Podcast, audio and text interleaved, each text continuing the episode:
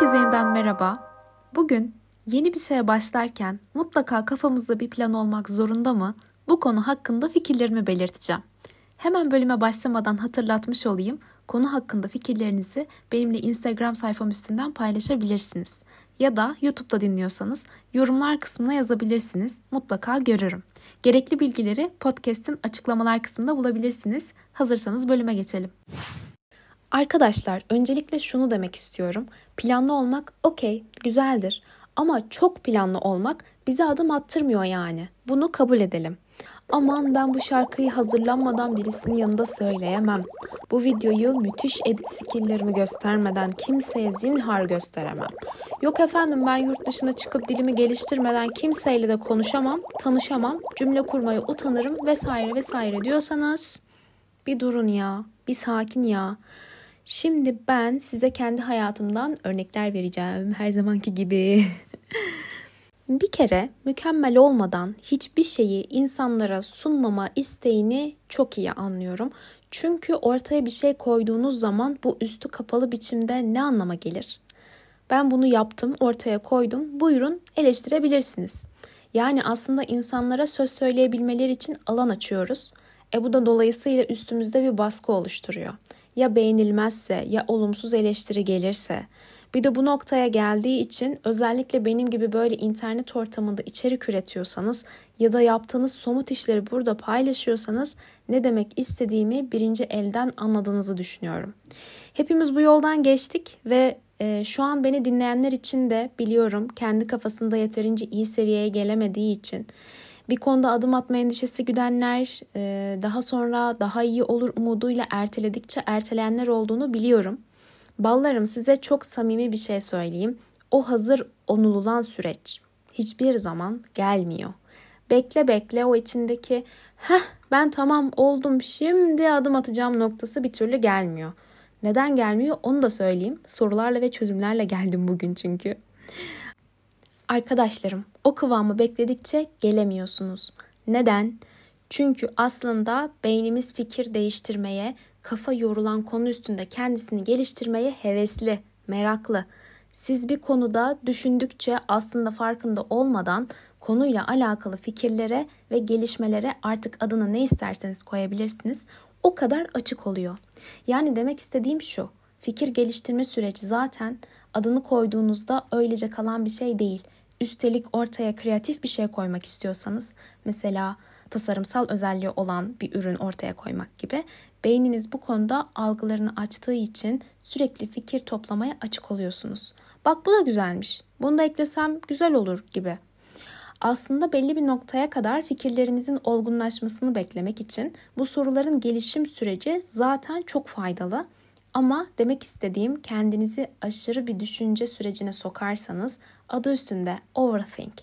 Yaptığınız yapacağınızdan kopabilirsiniz.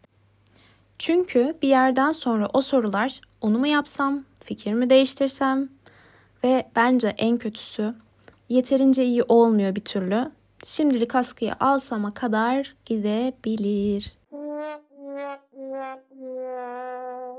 Bu bence çok tehlikeli bir nokta. Çünkü buraya vardığımız zaman genelde aklımızdaki fikir bir türlü yanına tik almayan, ertelenmiş bir task haline geliyor.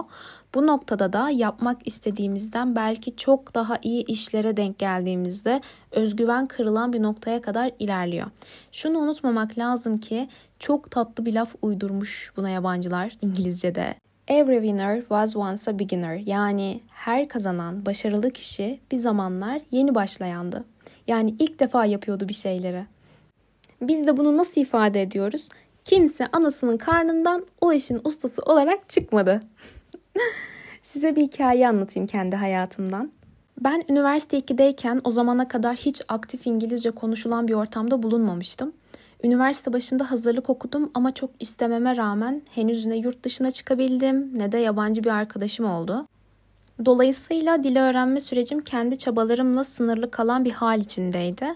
Sonra tabii ben kendi çapımda öyle yaşayıp giderken üniversitede olduğum bir kulüp içinde daha aktif rol oynadım. Derken bir gün bu esnada hatta pandemi sürecindeyiz. Dışarı çıkamıyoruz. İnsancıl olamayan bir lockdown sürecindeyiz. Neyse Kulüp aracılığıyla bir gün bir iş fırsatına denk geldim. İş yurt dışında bir firma için remote yani uzaktan çalışmayı gerektiren bir pozisyondu. Ve zaten bütün dünyanın yeni yeni e, remote çalışma düzenine girdiği bir zaman dilimiydi. Ben ilk başta zaten ne olmaz ya falan diye başvurdum bu ilana. Sonra hiç beklemediğim bir gün direkt bana yabancı bir numaradan ulaştılar. Dediler İlayda Hanım biz sizinle bir görüşme yapalım. Tamam yaptık. Türkçe Türkçe her şey güzel. Sonra geçtik ikinci mülakata ve bu İngilizce olacak. Case study'ler verildi, hazırlandım falan derken ben tabii aşırı heyecanlıyım. Çünkü daha önce hiç İngilizce mülakata da girmemişim. Yeterince iyi olmadığımı biliyorum ama kaybım ne olabilir? Maksimum olmaması olur dedim ve girdim mülakata. İlk başta sanıyorum ki benimle Türkçe mülakat yapan kişi yine İngilizce mülakatımı da yapar falan. Hiç de öyle olmadı. Ekran bir açıldı. Karşımda İngiliz biri var ve mülakat esnasında ekstradan 2-3 kişi falan da var. Görüyorum yani. Ben soğuk soğuk terler dökmeye başladım. Ufaktan small talk'umuzu yaptık, başladık mülakata. Konuştukça dilimin bağı çözülmeye başladı. İlk defa konuşurken belli bir süre sonra kendimi daha özgüvenli hissetmeye başladım.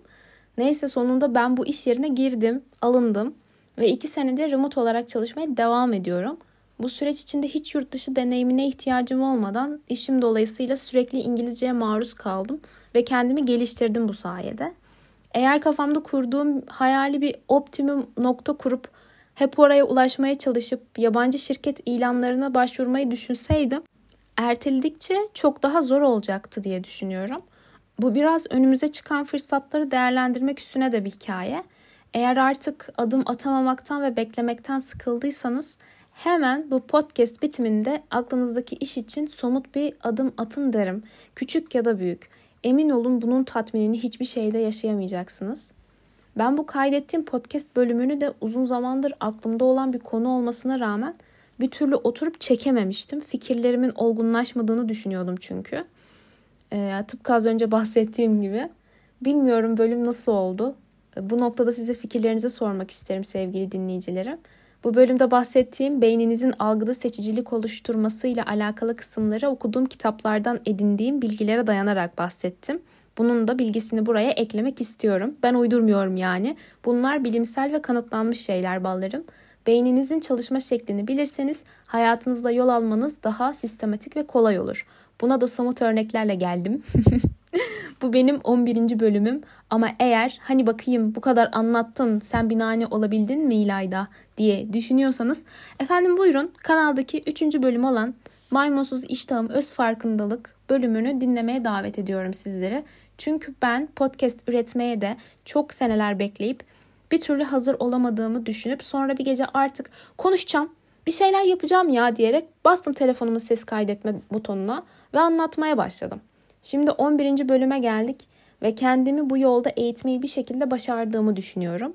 Diğer bölümü de dinleyip eğer önerileriniz ve fikirleriniz, benimle paylaşmak istediğiniz düşünceleriniz varsa bana her zaman ulaşabilirsiniz. Bölümü kapatmadan bölümün başında sorduğum soruya istinaden bence tabii ki bir yola çıkmadan önce neyi neden yaptığımız, hem yaptığımız işin devamlılığına getirebilmek için, motive kalabilmek için kilit nokta. Ama aklınızdaki fikri belli bir olgunlaşma sürecine soktuktan sonra üstüne somut olarak çalışacak hale getirmek çok önemli. Çünkü ilerleme buna bağlı. Kendinize verdiğiniz sözleri tutarak özgüveninizi korumak da buna bağlı. Aklınızdan geçenlere önem verin çünkü kendinizle ilişkinize en çok iyi gelecek şey içinizden geçenlere kulak vermek ve adım atabilmek olacak. Edison bile ampulü bulabilmek için kaç deneme yapmış arkadaşlar deyip şöyle klasik bir lafla bölümü bağlayayım. Ben İlayda. Bu bölümü dinlediğiniz için çok mutlu oldum. Eğer beğendiyseniz bölümü beğenmeyi ve faydalanabileceğiniz düşündüğünüz kişiler varsa paylaşmayı unutmayın lütfen. Profilimdeki çan işaretinden de bildirimleri açmayı unutmayın ki her bölüm yüklediğimde size haberi gelsin. Dinlediğiniz için çok teşekkürler. Sonraki bölümlerde görüşmek üzere. Hoşçakalın.